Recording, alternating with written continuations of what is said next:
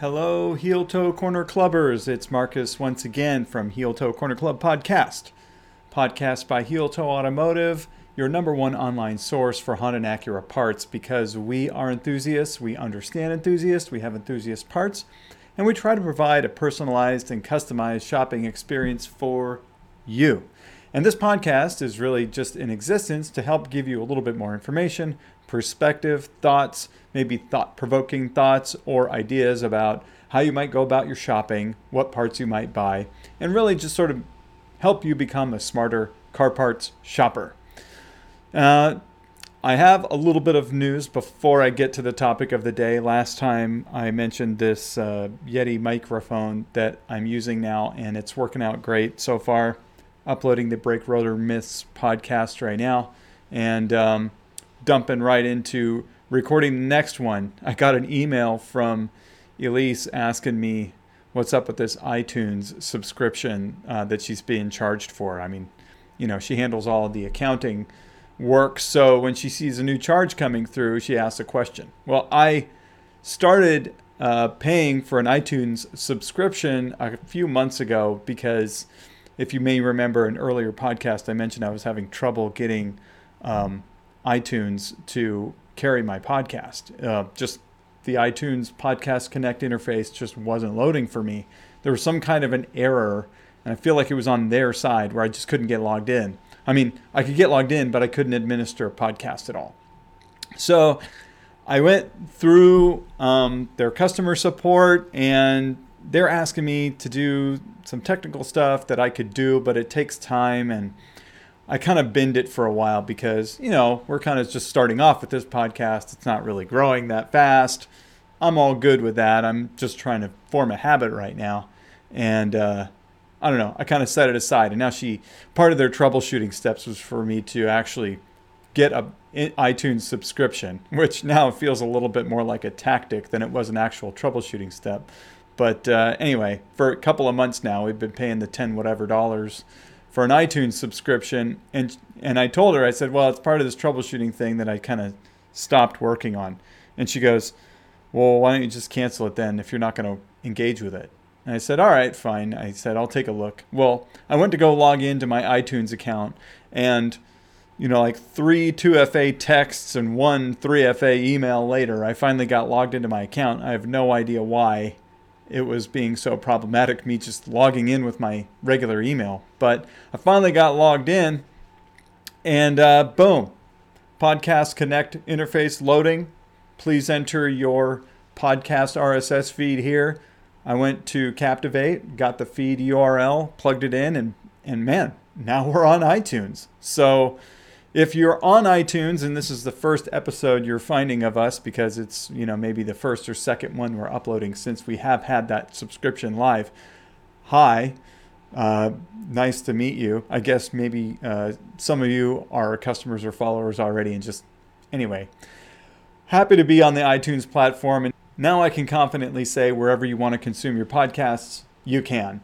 And uh, that's including YouTube. As you know, a few months ago, or you may or may not know, a few months ago, YouTube implemented a podcast feature on uh, their uh, platform where basically you can identify a playlist as a podcast. And so if you go to uh, the Heel Toe YouTube page, you'll find um, a playlist there for the Heel Toe Corner Club podcast where you can consume it there as well.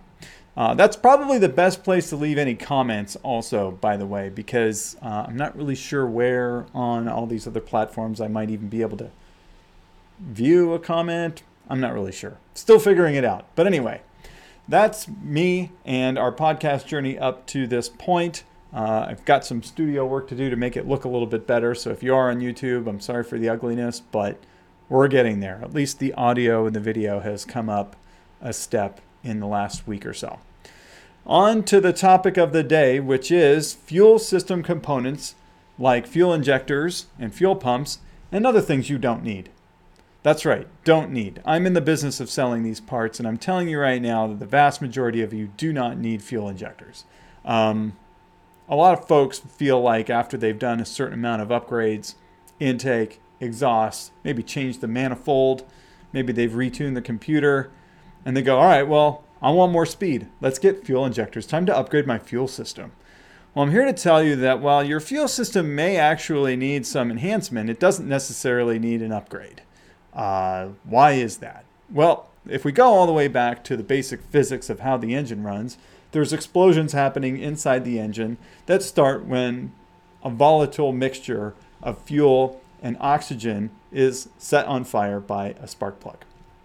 Well, if you remember the the fact that there has to be a specific fuel to air ratio in order for that burn to happen optimally, there are mechanisms in place on the engine to determine how much oxygen is actually coming in to the engine through a combination of measuring the air temperature, air pressure inside the manifold, and uh, sometimes the velocity of air coming in. There's speed density methodology that uses a MAP sensor and the uh, temperature sensor, or there's a mass airflow sensor, which does a little bit more of a hard calculation on how much air is actually coming in.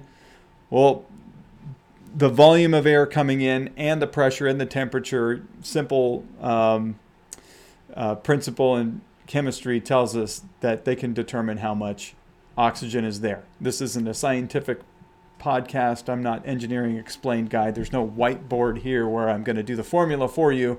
What you need to know is that vehicle engineers have programmed the car's computer to understand how much oxygen is coming in and therefore how much fuel needs to be added in order to ignite the oxygen that's there. And just to complete the circle, if we're talking about a closed loop situation, the oxygen sensor in the exhaust stream measures the chemical makeup there, feeds information back to the computer so the computer can continue to make fine adjustments on how much fuel is being applied.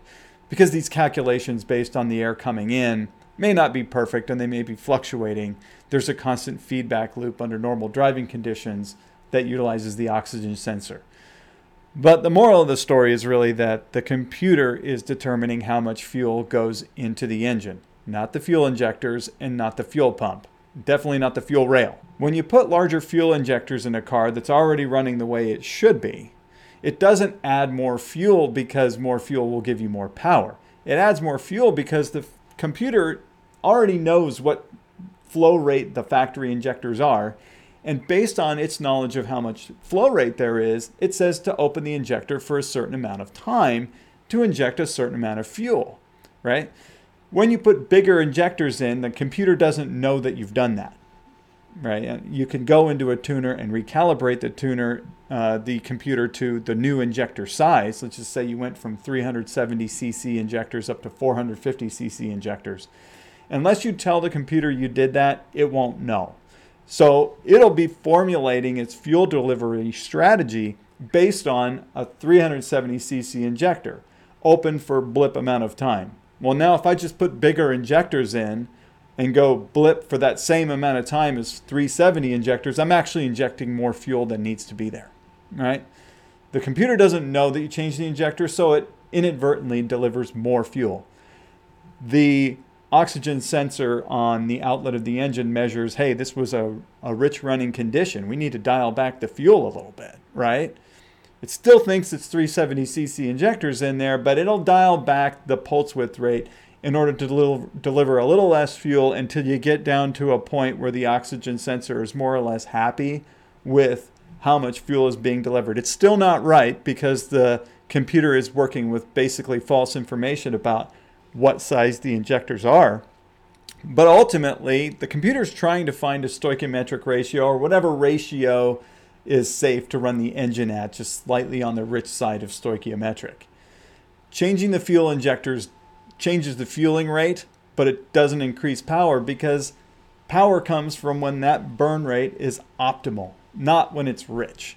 So changing out the fuel injectors and doing no other modifications at all don't help you.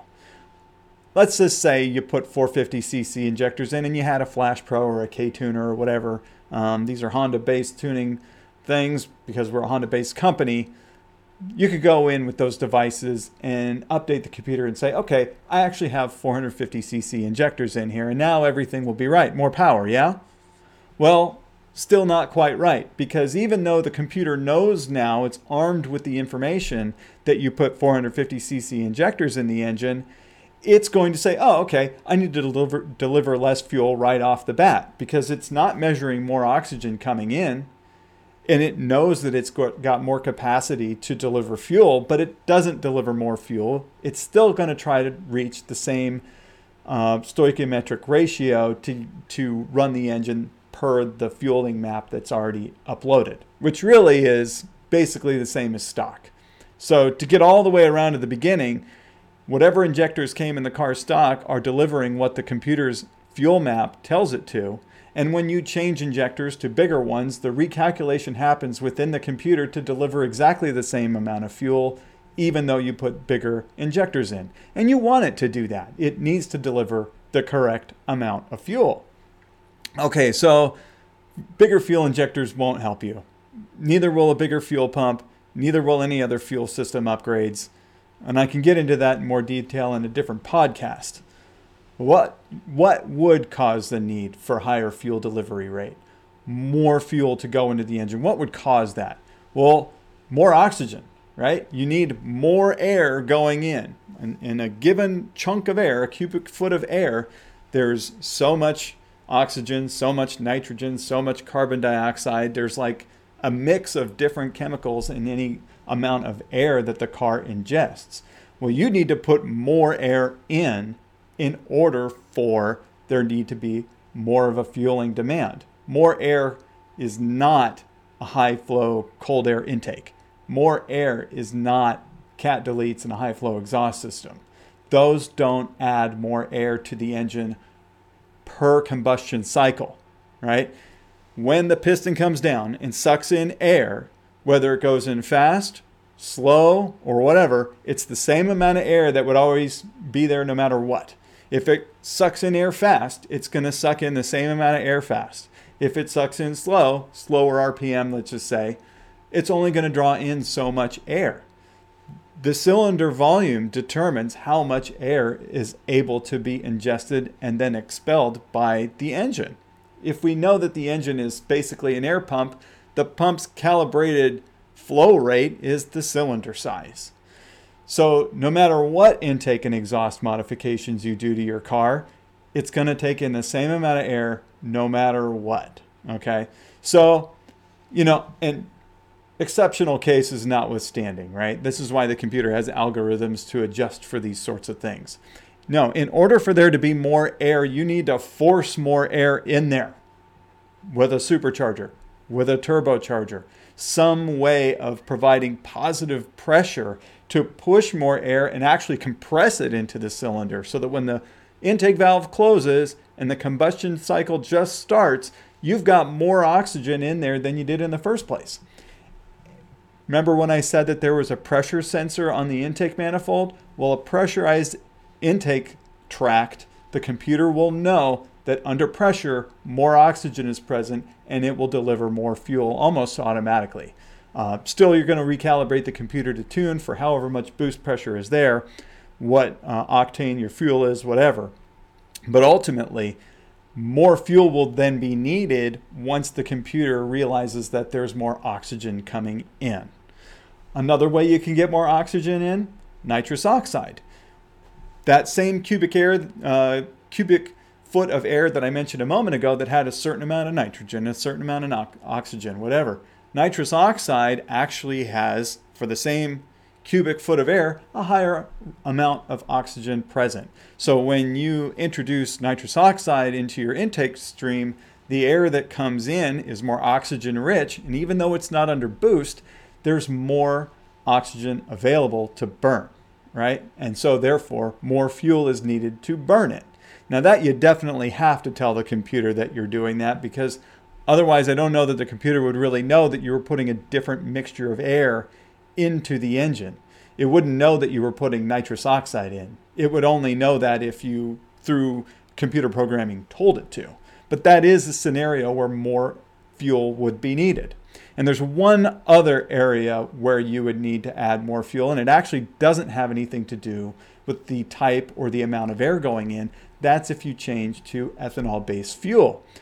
Different um, fuels will have different hydrocarbon content. So if we know that oxygen is one of the primary components in starting a fire or the combustion explosion, also the spark plug is the one that provides the ignition. But what's the actual fuel to burn?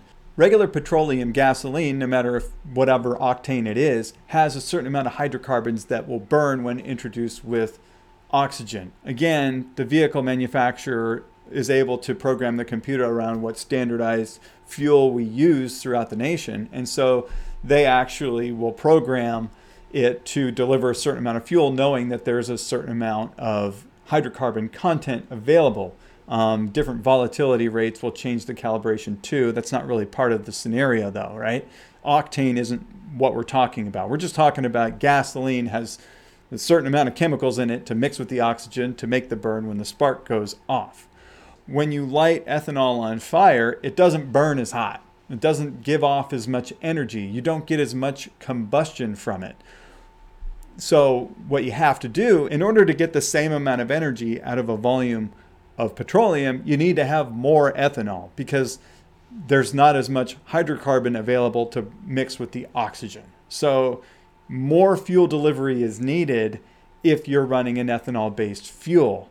But still, you've got to recalibrate the computer, tell it that you've put larger injectors in, recalibrate the fuel maps around the different sort of fuel. This is why you would have different maps available if you had regular fuel versus supreme supremium fuel 93 octane or whatever or 91 octane or if you have 40% ethanol or 85% ethanol you're going to need a different fueling strategy because there's a different uh, volatility to that fuel available. Ethanol will definitely give you more power but it consumes more fuel in doing so. How does ethanol fuel give you more power? I'll cover that in a later podcast as well. For now, I'm going to sign off and really appreciate you listening to this podcast. If you have any questions or details to add or want to, you know, nail me to a cross for something I said here, I'm wel- welcoming those comments down in the description below. Have a great day, and Heel Toe is in your corner.